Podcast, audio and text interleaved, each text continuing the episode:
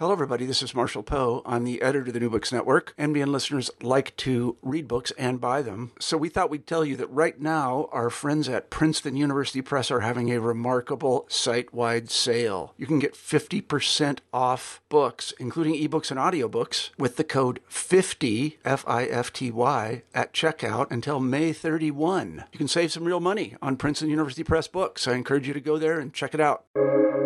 Welcome to the New Books Network. Good morning, everyone, and welcome to the New Book uh, Network for the Journal of Women's History. My name is Dina Hassan. Uh, I'm a lecturer at the University of Oklahoma. I did my PhD in linguistics, and uh, I was a previous uh, Fulbright scholar at Boston University. I'm so happy today uh, to welcome uh, Dr. Nicola Pratt. She's an associate professor in the Politics and International Studies Department at the University of Warwick, UK and vice president of the British Society for the Middle Eastern Studies. She teaches and researches on the international politics of the Middle East with a particular interest in feminist and decolonial approaches and a focus on politics from below. She has written and co edited a number of books on women and gender in the Middle East. Her most recent monograph, entitled Embodying Geopolitics Generations of Women's Activism in Egypt, Jordan, and Lebanon, was published by University of California Press in fall 2020. She has also written extensively on Egyptian politics from below and is currently co-authoring a book on popular culture and the contested meanings of the 2011 Egyptian Revolution, which is also the subject of multimedia digital archive that she co-authored. So, uh, welcome, Nicola. It's such a pleasure and honor to be with you today. Thank you for being with us. Thank you, Dina.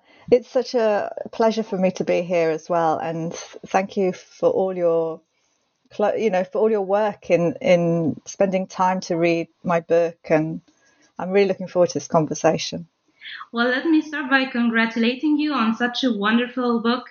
Um, I can't express how uh, happy and engaged I was reading this book um, because it felt so much at home for me being an Egyptian woman myself and uh, having uh, witnessed a lot of what you talk about in your book, um, whether firsthand, like in the uh, Egyptian Revolution in 2011, moving forward, or things that also I have learned about the history of my country and my region.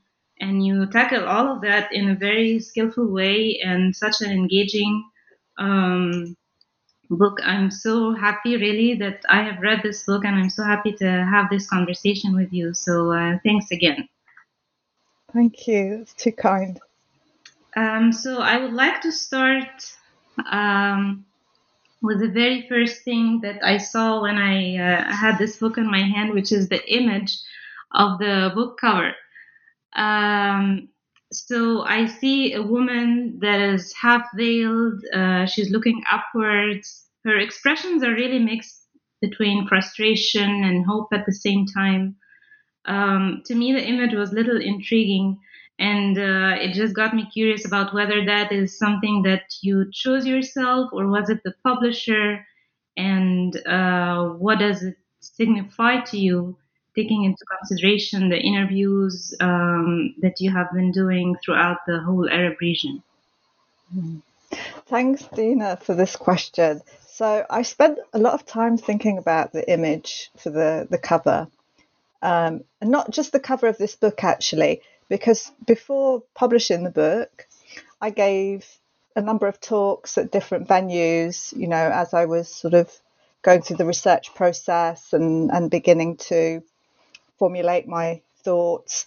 And every time I gave a talk at a venue, you know, they also ask you for an image that can be used for the poster to publicize the talk. So actually, this image originated um, in as a uh, as a part of a poster for um, one of the talks I gave early on uh, early on before my book was published, and the image is actually a painting by a Jordanian Palestinian artist called Marwa Najjar. And I came across her work whilst I was in Jordan.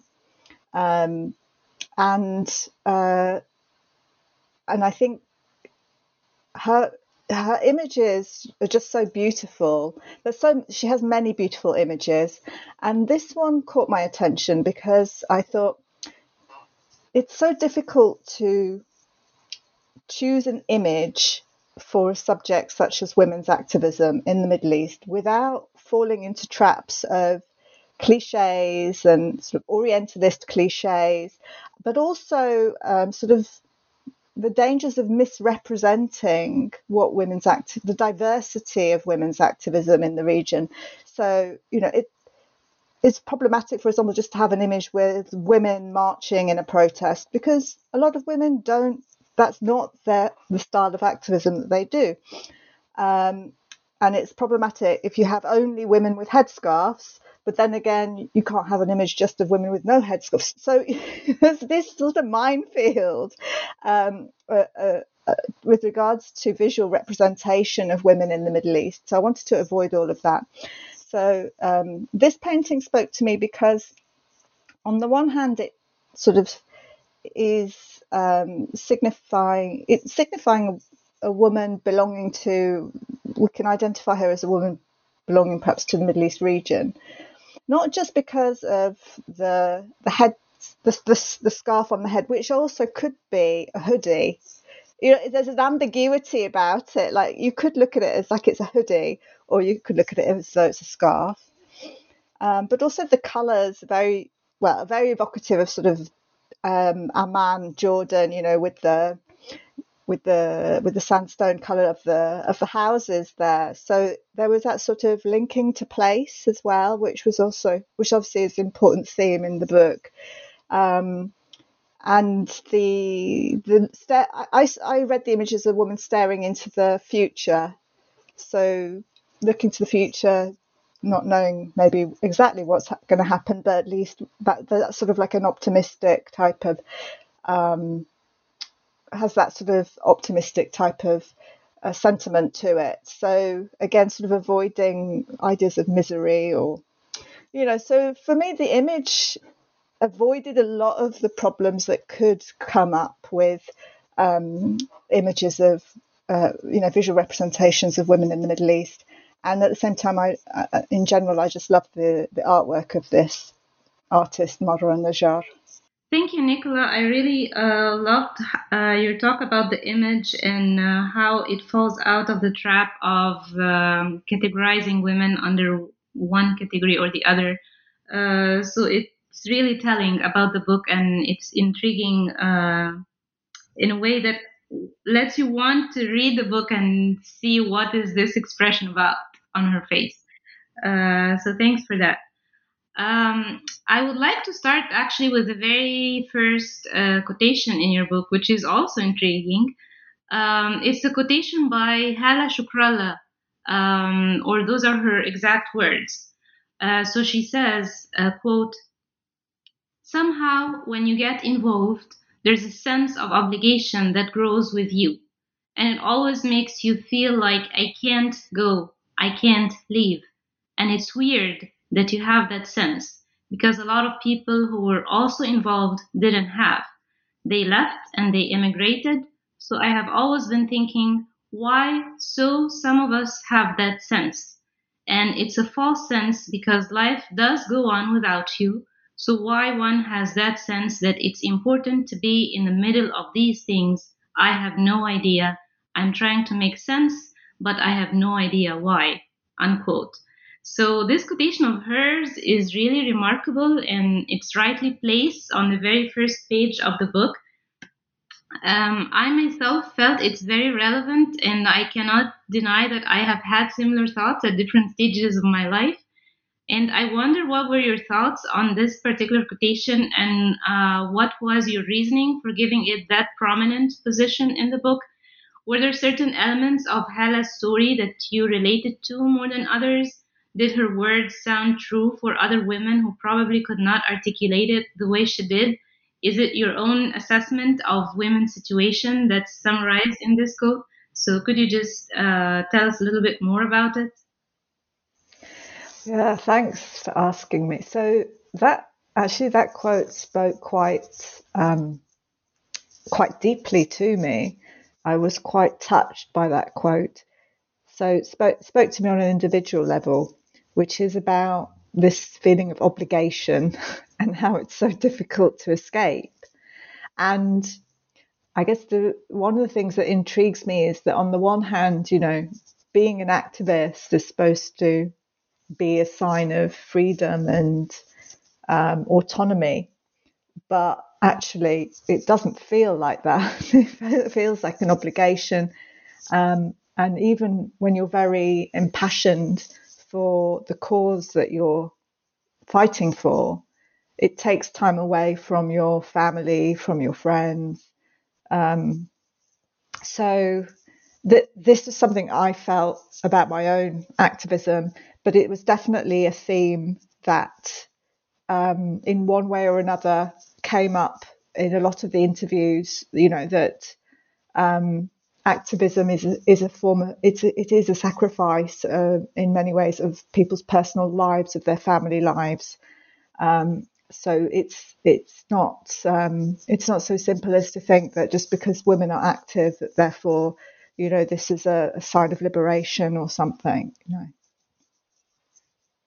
all right um, also um, you talk about your motivation for writing this book uh, since you're talking about your uh, activism and you know and i quote from your own words um, I was motivated to write against a prevalent discourse at the time, promoted by Western media, policymakers, NGOs, and think tanks, among others, that viewed women's participation in protests as new and exceptional. Such attitudes reflected an Orientalist epistemology denying the possibility of women's agency within Arab Muslim culture. Unquote um, and viewing it instead as an expression of Western values and uh, of freedom and autonomy. So uh, I was just curious as to what made you view those ideas as unreasonable and drive you to take a journey to explore the truth behind such Orientalist views, and uh, how did the idea come to you in the first place? If you would like us to know more about it. Mm. So, uh, I in general, my I've been very I've been very influenced by the post-Orientalist turn in scholarship on the Middle East. So it it has been quite central to all of my scholarship to uh, try to uh, not just challenge, but in some way dismantle um, Orientalist assumptions about the Middle East that continue to have such um, they can they continue to live on in so many forms, you know, not just in scholarship, but obviously in popular culture, in political discourse.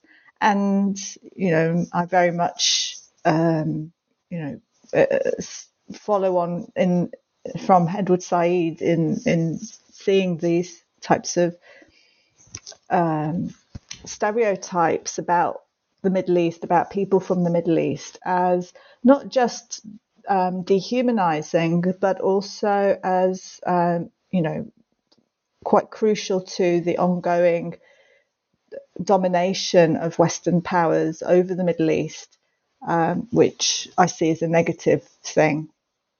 Um, so, in general, that's a that's a sort of theme that runs through all my scholarship, and I think the what was interesting about the the moment of the Arab uprisings in 2011 is again how we see that policymakers and, and the media in the West they're unable to break out of these Orientalist stereotypes, um, which see the world in these very binary terms. You know, West as progressive and the Middle East as somehow backward in scare quotes, and and with women being um, the principal markers of that uh, cultural and fundamental difference between the West and the Middle East. Sorry. So um, yes, that that's really the, the one of the, the the, the factors that uh, led me to start engaging in this in the topic for the book, and I'm not the first person to write about the history of women's activism.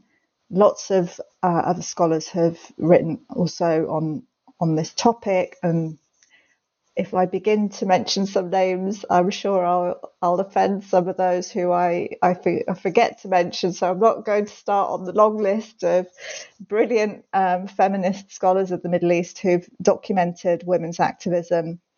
Uh, what I guess what I wanted to do that was slightly different, maybe, was to really look at the long sweep of women's activism, uh, going from colonial the sort of the anti-colonial struggle to the, the present day, because uh, that's um, that's something that generally isn't done, and I think that allows us to understand the evolution of women's activism over time and to historicize it. So to historicize the present, in order to understand the significance of the present, you, you know, I, I think it's important to um, to understand the past.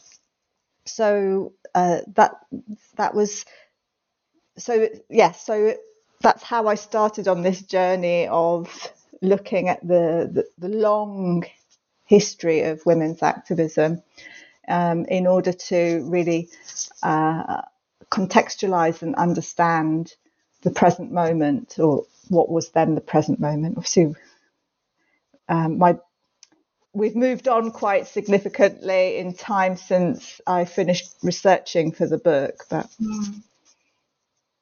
yeah, I was just gonna say thank you for taking uh, such a journey to find out the truth and allow those women to voice their own stories and their own hopes and their own frustrations uh, instead of the typical way of just talking on their behalf, like you're saying, and just orientalizing women. Um, in a discourse that has lasted for so long.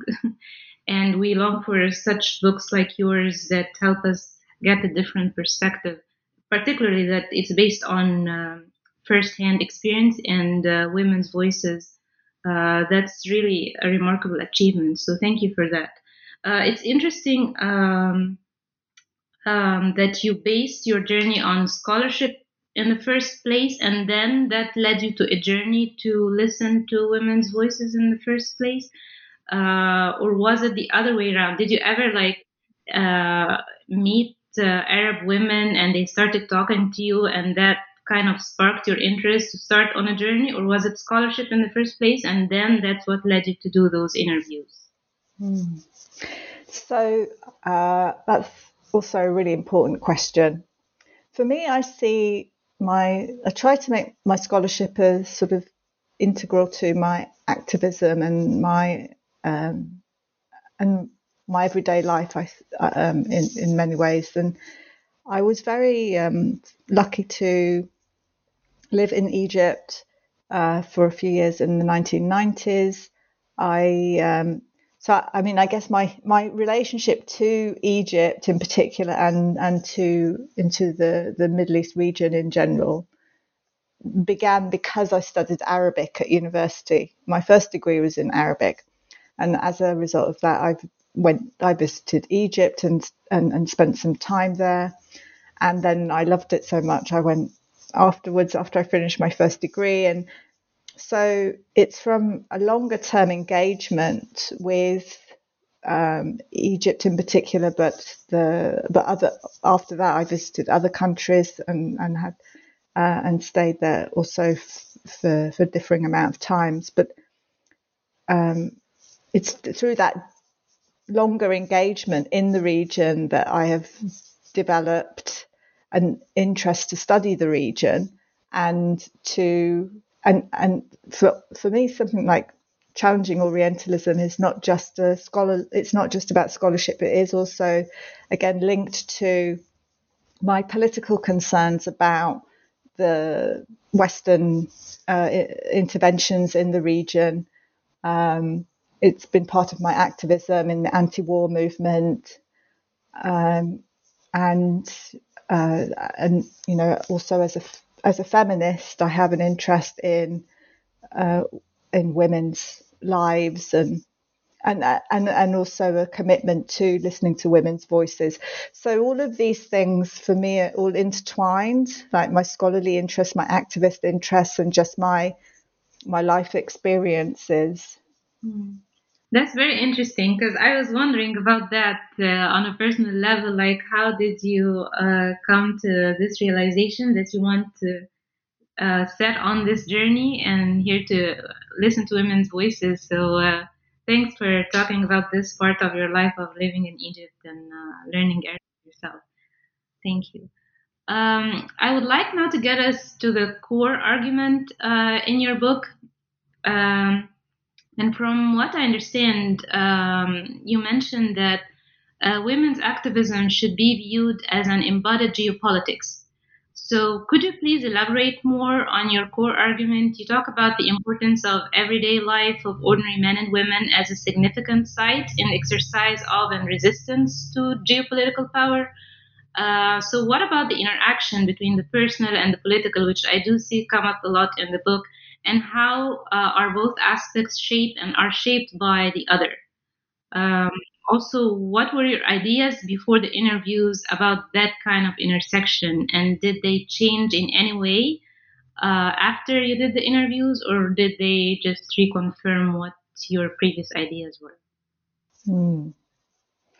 Yeah, so of course, it's a long standing feminist slogan the personal is political. And and then that that slogan was taken up by feminist a feminist scholar called Cynthia Enloe, who's writing in the field of international relations, and she talked about the the personal is also international political. Um, so this so so this was something that I really wanted to uh, examine in depth in relation to the Middle East region and women's lives there the the actual um, term embodied geopolitics is a term that I uh, have borrowed from feminist geopolitics, and it is a term that I came to after I did the interviews. So let's say I, when I did the interviews, I had this sort of feminist curiosity about how the you know the political and the personal or the internationally political and the personal intersect in women's lives. But after doing the interviews i i it, that's when i came to this um, interest in spe- specifically the embodied nature of women's activism. So what struck me is that when w- women as women activists what's often ignored in a lot of literature is that they are, you know, that first of all, that activism is an embodied practice, um, that it's not just about um, women sitting in offices or in seminars and talking or um, talking amongst themselves or talking to other people, whether government officials or or grassroots communities or something. It's it's also about what does it mean when women go as women, as gendered bodies, into the public sphere and perform their activism in a variety of ways. So that can include, for example, being in a protest. That can include going into a, a low income neighborhood and providing social services of various kinds, um, it does include women sitting in seminars and talking, but it it can include a whole range of different um, activities that are all embodied in you know they're all forms of embodied um, performance um, which have differential effects depending on the context um, and the and the the what so the the maybe the specific place in which they take place, but also the wider socio-political uh, and and geopolitical context. So this is this is what struck me. For example, when women talk to me about, particularly when they've transgressed dominant gender norms, this is where it really becomes apparent because there's when women tell those um, stories about being part of a protest or standing up to authority in various ways. Um, these types of, um, spec, if you like, particularly spectacular types of activism where there's a real potential of confrontation. um, between women activists and authority, police. Um, also, uh, confrontation with family members, standing up to fathers, brothers, and and that and that's when you see, in particular, how um, it's in that transgression, that transgression of dominant norms, that it really became obvious to me how activism is embodied. Um, and, and that's what led me to also think about how that might uh, change over time. You know, why is it sometimes so spectacular, but other times it might be quite mundane? So, what are the factors that are shaping that? And tracing, again, the importance of tracing that history of women's activism really allows you to understand the different factors that might come into play at different moments that um, that shape women's activism, and, and and in particular the differences between you know women uh, in anti-colonial struggle, for example, versus the way uh, women have been uh, co-opted into and also have actively participated in post-colonial state building, um, how they've participated in uh, in, in political movements and protests against regimes. Um, so all these different sort of examples of um, different moments of struggle um, have have had different uh, implications then for shaping women's activism. Mm. That's very interesting. Um, actually, I love that your book spans uh, a long period of time that helps uh, people who are not familiar with the region and its history understand the background of the political influence on the uh, women's activists and the progression of them gaining the rights at one point throughout history and then uh, and then taking some steps back um, so that offers a really um, like overview, good overview for uh, people who are not familiar with the region, and uh, it helps uh, people, educators like myself. Uh, I try to teach literature, and as I'm particularly interested in Arab women literature, um, and I understand uh, you focus more on uh, politics of the Middle East than literature, but like I'm saying, a book like yours uh, does help uh, a lot in classes that we teach about literature because literature could focus more, like you are saying, maybe on the personal side of the story because we do hear like women talking about how that, like you're saying, it affects their relationships with uh, male uh, partners and their lives or family members.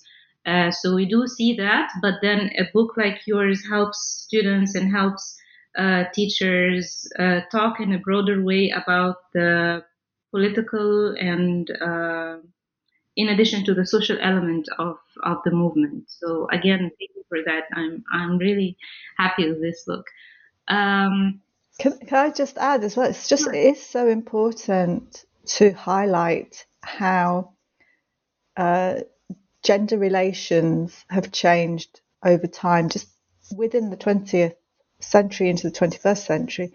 But it's, again, it's also about um, challenging these sort of Orientalist uh, assumptions about the region as though nothing ever changes. You know that women's uh, oppression in the Middle East is, you know, something static and constant.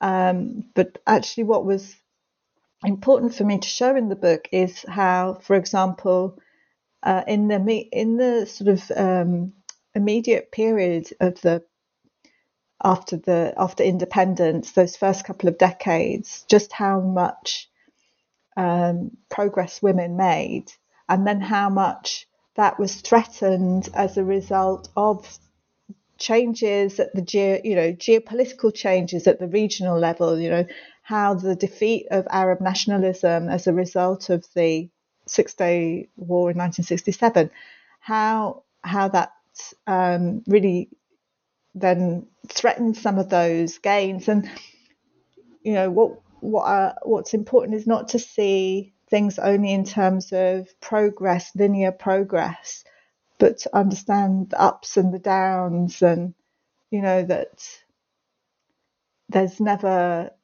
you know, we can't just sort of um, easily cat. There's also an issue that we can't easily categorize something as a as as an example of progress um, or an example of failure. That there's also a lot of grey areas in between, and there's um, incremental changes that happen, and then there's sudden changes that happen. You know, that there's a whole mix of different changes that are happening, um, and that actually we see as a very dynamic, vibrant, and fluid situation when it comes to women's rights and gender relations uh, in the Middle East region. That's very true because again, uh, it helps us uh, get out of the trap of binaries and that women are either activists or oppressed human beings, and so that's one of the wonderful things about this book is that it helps us see the gray areas, like you're saying, and uh, the complex elements involved in the life of women. Um, that's not either or or one way or the other. Um, so thanks about that. Uh, my next question to you um, is that you also note, and I quote from your words, a key site for the construction of cultural difference and hence the constriction of national sovereignty was and remains the female body. So we were talking, unquote, um, we were talking about um, the personal versus the political aspect uh, of women's lives, but of course, the female body uh, has been subject of so much discourse, whether in the Middle East or in the West or Western discourse about Middle Eastern women. So my question to you is, how do you see the difference between the West and the Middle East in terms of the infringement on, on the female body to create standards that women have to follow? And how far do you think women have gone in fighting that kind of infringement, whether in on the discourse level uh, or whether on the personal level. Yeah.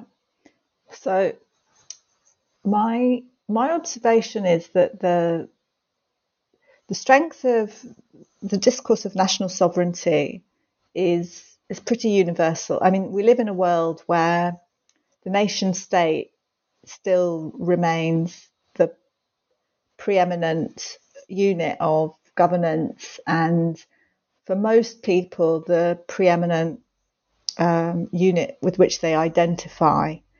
And I think it shows that, and, and I think also universally, you know, gender is is very important to that construction of national sovereignty, uh, but in different ways, you know, uh, in different countries.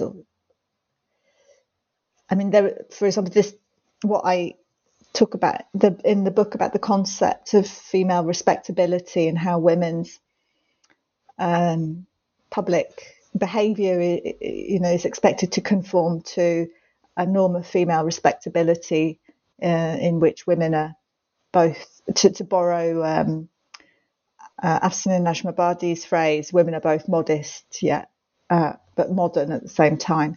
And I think you can see that sort of um, idea present uh, across uh, many countries and many continents. That the women, in particular, women when women go into the public sphere, their their modesty is um, uh, something that's like focused on. There's a lot of attention on how women dress, how uh, you know how how many sexual partners they have, and you know it's just a maybe different um, degrees to which that happens in different countries. So definitely, this is I think something that for all women going into the public sphere they they face this um, norm that's regulating them, and the degree to which it's possible for women to to challenge that norm is I think constrained by its association with constructions of national sovereignty. Because if you overtly challenge it, then you risk to be seen as somehow challenging uh, you, you, know you, you're, you're like almost like a, a traitor to your to your nation. You know to step to try and step beyond these sorts of um, dominant gender norms. And therefore, I think for the most part, women often don't overtly challenge um, the relationship between certain gender norms and the construction of national sovereignty, because to do so would put them in a in a in a very precarious place.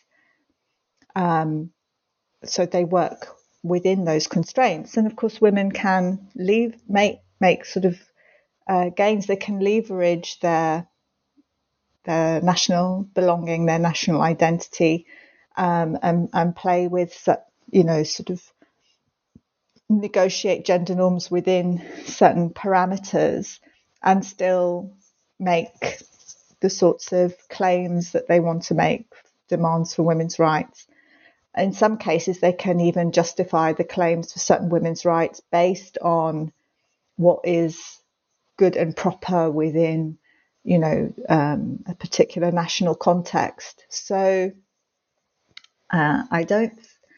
Um, I, I, see that this the, this relationship between certain gender norms and national and, and constructions of national sovereignty is actually very difficult to challenge, and it would to do, to do so outright would involve the formulation of a sort of feminist discourse that is completely sort of challenging the whole basis in which international relations is organized, um, which is not to say it's impossible, but it's a very big task. And I think, quite understandably, most women are focused much more uh, um, on on tasks that seem closer to home Right.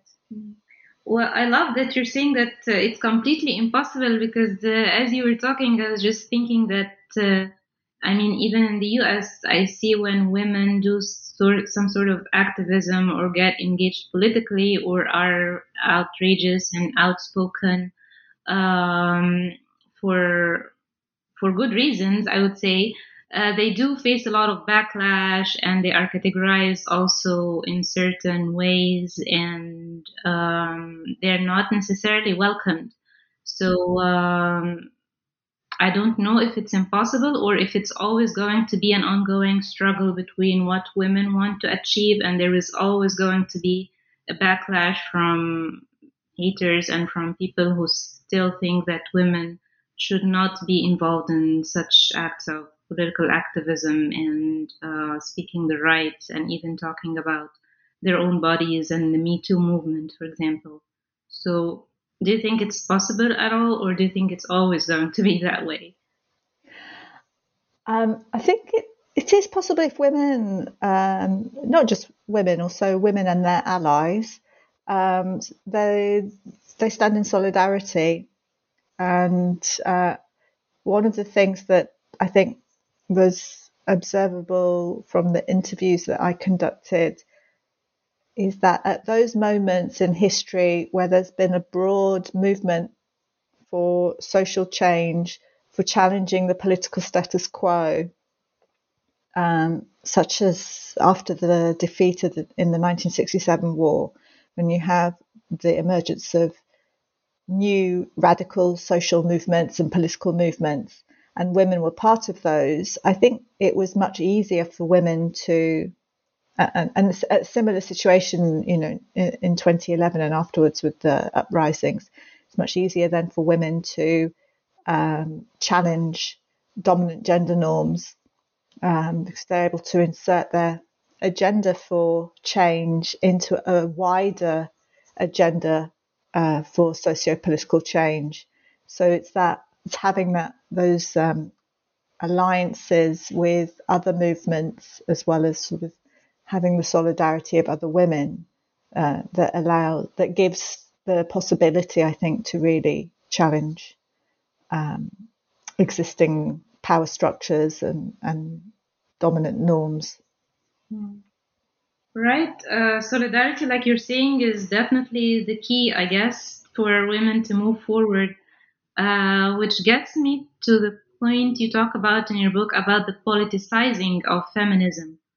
Um, and you note that state feminism signaled the progressive character of the regime, thereby contributing to the regime's leg- legitimacy, particularly vis a vis its main political rival, the Muslim Brotherhood. We're talking about the Nasser era in Egypt. So Nasser ridiculed the Muslim Brotherhood's attitudes towards women's rights, characterizing them as reactionary and a threat to the gains of the Egyptian revolution. Um, so I would like to hear from you about how women you interviewed expressed that idea and whether women advocated for the importance of looking at feminist issues from a social justice perspective instead of it being just tied to political figures and movements. Um, also, how far do you think that trend of politicizing women's rights has allowed women to gain or lose their fight um, to get the desired status in the society? Hmm. Yeah, so I mean, of course, feminism is a poli- it is political. Um, as a, well as a feminist, I would say it is political. Although interestingly, a lot of women rights activists would try and distance themselves from from politics um, because the again the dominant sort of ideas about women and politics is that you know it's not a respectable arena uh, for or it's a questionable arena for women to participate in. It's actually I think either for strategic reasons or because women have also internalized that idea. A lot of women would call their would, would not call their women's rights activism political. The whole point of my book is to show that despite that, it obviously does have very political implications. There's a, I think what you, your question points to is the very long-standing association of women's rights and state feminism in in the in the Arab world and um, in particular, although I don't think it's it's not just confined to the Arab world, and the difficult choices that that can throw up for women activists, um, given that the these um, these state feminist regimes also happen to be authoritarian, um, and um, since the 1970s also. Uh, putting forward, you know, structural adjustment programs and dismantling sort of social welfare uh, infrastructure that um, was there as a safety net for some of the poorest and most vulnerable people in society. So that that association um, of with state feminism, I think different women have different attitudes towards it that you can't, um, and you can see both advantages and disadvantages depending on what your criteria of assessment are. If your goal is to um, achieve as many um, legal rights for women as possible, then uh, allying with regimes in their state feminist projects can actually be a, you know a really good way of achieving that goal. If your goal, if you see women's rights as part of a wider project of social justice, then um, collaborating with state feminism is not seen as such a good thing.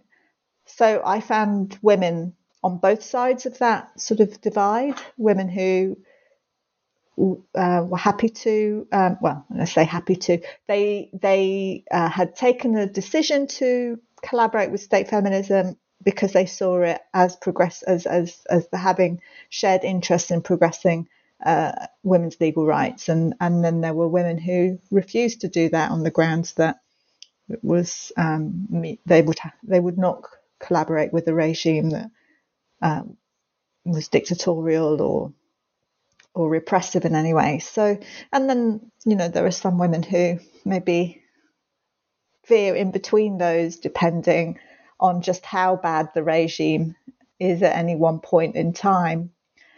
Um, I think, you know, the Nasser regime was seen for almost all women that I spoke to in Egypt as a very positive period in Egyptian history because not only was although Nasser was authoritarian, he did have also this um, political project that was not just about state feminism, but also about redistribution of wealth and support for uh, workers and peasants, and um, you know the middle. The many of the women that I interviewed came from families originally who were of very humble um, background, but because of the reforms that Nasser introduced, they were able to, you know, become socially upwardly socially mobile and and um, become the new middle class sort of thing. So um, uh, Nasser is seen as quite a,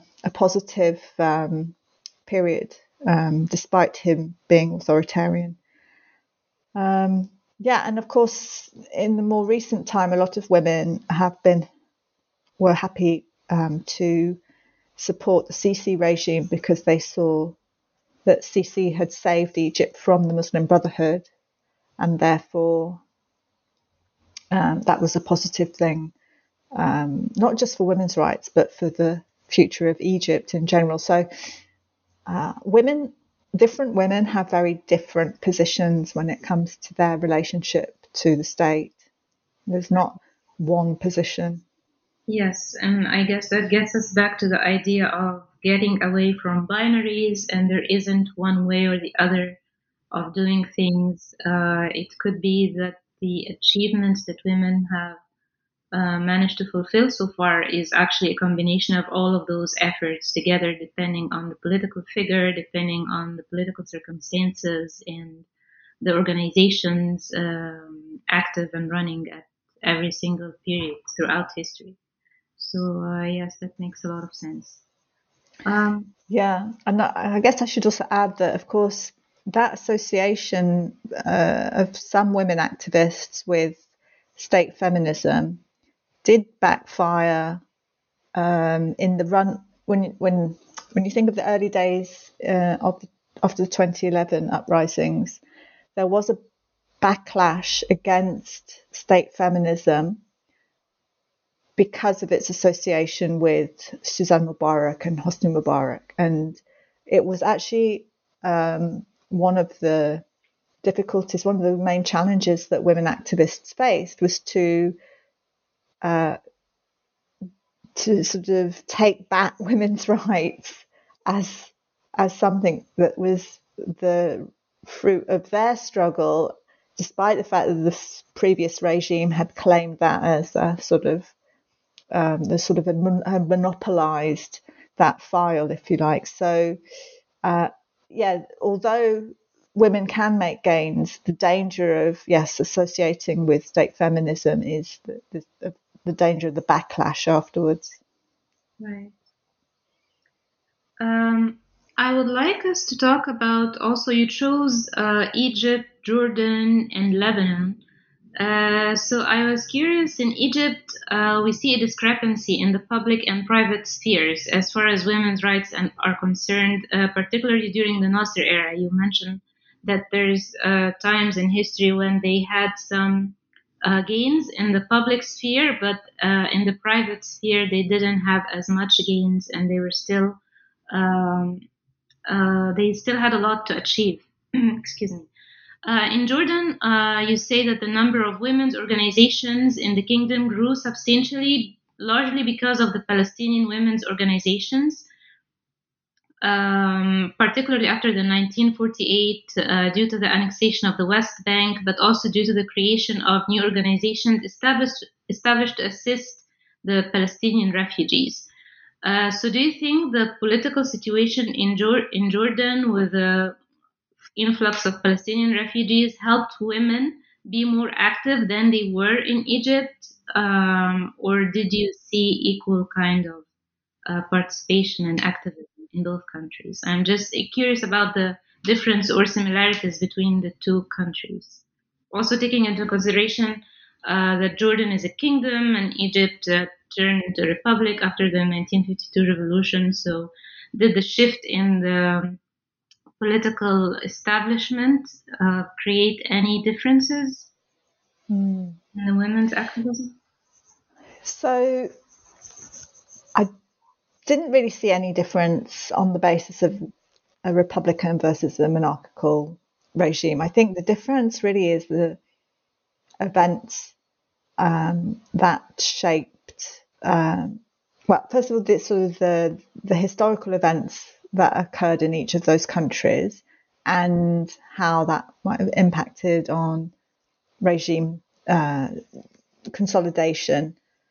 So, in Egypt, um, the the the regime that came to power after 1952, the Nasser-led regime, uh, was able to consolidate itself um, largely through uh, its populist policies, but also through its anti-imperialist credentials, and that um, that popularity of the regime allowed it to get away with a lot more authoritarian measures um, than perhaps some other regimes, such as Jordan. And as a result, the there was, you know, the, the regime cracked down on all forms of independent in Egypt, all forms of independent activism, including women's activism. So actually, it was very difficult for women to be activists in their own right under the Nasser regime. Uh, I couldn't really find any examples of women who were independent activists. There were state feminists, but not independent activists. Whereas in Jordan, um, the regime had to work a lot harder to gain popularity. And uh, as a result, there was actually uh, more freedom. Um, and the you also had the radicalizing effect of the 1948 war and the and the loss of Palestine and and the and the influence that incoming Palestinian refugees also had on the political scene. So there were more independent women's organisations in Jordan compared to Egypt. However, that ended in 1956 when there was um, when the when the regime basically decided to also clamp down on ind- all, all, forms of independent activism, um, and, and, that was with the help of uh, the British and, and, and the US. Um, so they the monarchy put an end to that sort of um, liberal period in Jordanian politics. But for for that period in which there was some freedom, there were there was the opportunity for, for women to um, create organisations, to create new initiatives. So there was a lot of activity. I was that's actually something that some people who don't know very much about Jordan might be surprised to know now. You know, given situation in Jordan now, um, that you know Jordan actually had a very thriving uh, political scene uh, for, for several years. So really, uh, what I'm saying is actually it's quite important the degree of political and civil freedoms within society. That sort of really makes a difference to the ability of uh, independent women's activism to emerge. And then there's also the sort of emergency aspect when there's a sort of national emergency that also pre- so that's certainly the case in Lebanon during the civil war. That also gives an impetus to, um, for women to become involved in particularly forms of say humanitarian types of activism um, because um, you know it, it's all about the having to deal with the emergency you know that sort of suspends any um, normal expectations about what women should or shouldn't be doing. Mm-hmm. That's very informative. Uh, there's a lot of details in the book that uh, I would like to talk about, uh, but one in particular that I think uh, it would be interesting to address um, is you talk about the post 1980s and the end of the war and the fall of the Soviet Union and the rise of the US as a superpower. Um, uh, at the same time, in the Arab world, there was uh, a lot of repression of radical movements, uh, which you you say in the book is has been with the complicity, if not the active help, of the United States and its regional allies, uh, which pushed women out of contentious political activism and deprived them of spaces for performing alternative norms of femininity.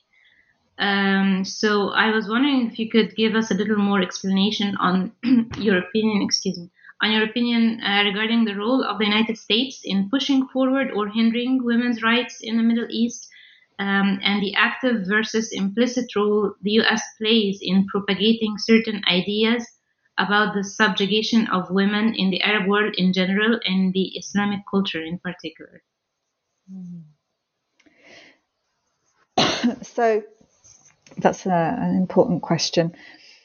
I I would say that um, the the US, like many other Western governments, often points to the oppression of women in other countries as a way of implicitly giving the you know giving the image that the the US is so progressive and women have all of their rights and you know that the US is one of the one of the only three or four countries. I'm not sure how many exactly, but so one of the very few countries that has not signed CEDAW, the Convention on the Elimination of All Forms of Discrimination Against Women. Um, so the, the I mean, there's already like um, some big gap between the rhetoric and the reality when it comes to the US's position as somehow the ultimate uh, standard in women's rights. Um, the so the idea that the obviously part of the the US's justification for its intervention in other other regions of the world is that somehow it's bringing progress, civilization. I mean, these are a lot of continuity in the assumptions of um, underlying US foreign policy, as, as you know, similar to the discourse of uh, in colonial times, you know, the European colonial discourse, that somehow, you know, the US is is a is a force for good. You hear that a lot, actually. A lot of commentators saying that the US is a force for good in the world. And, you know, one of the awful things that Trump did was to tarnish the US's reputation as being a force for good in the world. So, yeah, so actually, what the stories um, of the women activists in my book demonstrate is that the US was not a force for good in the Middle East. That when it when it came to the um, the what the allies that, that so the allies that the US supported um, and its role in helping to uh, bolster authoritarian and repressive regimes. Um, and, and a key turning point, for example, is after Egypt signs the peace treaty with Israel and the US inc- increases its aid to Egypt, uh, its military aid and, and other forms of aid to Egypt. And this contributes to the uh, ability of the regime to stay in power, you know, despite the fact that it was um, facing all sorts of problems. And, the, and, and, and that regime was and still is, you know, there's a lot of continuity there, um, a very repressive regime. So, and, and it's not just the Egyptian regime, it's also the Jordanian regime. Um, and, and the way in which the US has intervened has also had very negative impacts on Lebanon as a, as a small state um, with a, um, with, you know, which is very sensitive, highly sensitive to geopolitical fault lines uh, in the region. So, and ultimately, these uh, negative political uh, implications of the US intervention in, uh, impact on women. They impact on women's lives. They impact on the lives of uh, their families. um, you know, between, you know, the worst case scenario is, you know, being caught up in war, um, to lose family members in war. Um, and the best possible case scenario in this is, you know, to be um, to to witness your standard of living being eroded because of neoliberal economic policies that the US has promoted um, alongside its allies in the region. So, um, yes, I would say that the this I think there's very little from the interviews that I did with women that would show that the US might have had a marginally positive role in some respects. That's um, it's really not at all what I learned from from interviewing over hundred women. Mm. It's very interesting perspective. Thank you, Nicola. Uh, actually, I do have uh, still lots of questions for you, but uh, I guess we've taken up a lot of your time. So thank you so much. Um, but I would just like to end uh, this podcast by asking, uh, what are you working on now, and what's your project after finishing this wonderful book? Right. So at the moment, I'm work, work, working on something that's quite different, which is a book about popular culture and the Egyptian revolution. Uh, although gender comes into it because that's part of um, what I look at the re, the way in which gender norms were reconfigured through popular culture um, in the um, mid, middle of the sort of revolutionary period after the 2011 uprising. That's a book I'm writing with um, two other colleagues who um, worked with me also on the the digital archive that we produced. Um, and the other thing I'm beginning to uh, start, I've been looking at for the past um, almost year is how COVID 19 is affecting women and gender relations uh, in the Middle East. And I've been trying to get some uh, grant money in order to uh, create a, a project around that. That's very interesting, Nicola. Like, uh, I'm now all sparked up to read this book, and uh, I really wish you all the best of luck and wish you more and more successes. Uh, thanks a lot for your contribution. Uh, as an Egyptian myself, I really have to emphasize uh, that I loved uh, your book from a personal perspective as well as from a scholarly perspective. it offers a lot of um, views that we don't see a lot in scholarly articles, which, like we talked at the beginning, do fall in one binary or the other. But I loved how the book is authentic and uh, speaks uh, about women's voices and speaks the truth. Uh, so thank you so much. I can't thank you enough for that kind of contribution. And I really wish you all the best of luck with your new project. And I'm so looking forward to hopefully it coming out soon and i hope i get the chance to talk about it with you sometime soon. Thank you dina. Thank you. Your words really mean so much to me. So um, yeah i'm very touched. I'm glad that that you you rate you, you know you, you you rate the book so highly and it's been a real pleasure talking to you. Thank you again for the wonderful questions. I've really i've really enjoyed this opportunity. So i hope we have other opportunities in the future as well. The pleasure is mine, Nicola, and I do hope so too. Um, all right, thanks everyone. I guess this gets us to the end of the uh, podcast, and we look forward to uh, more books. So thank you. You all have a good day.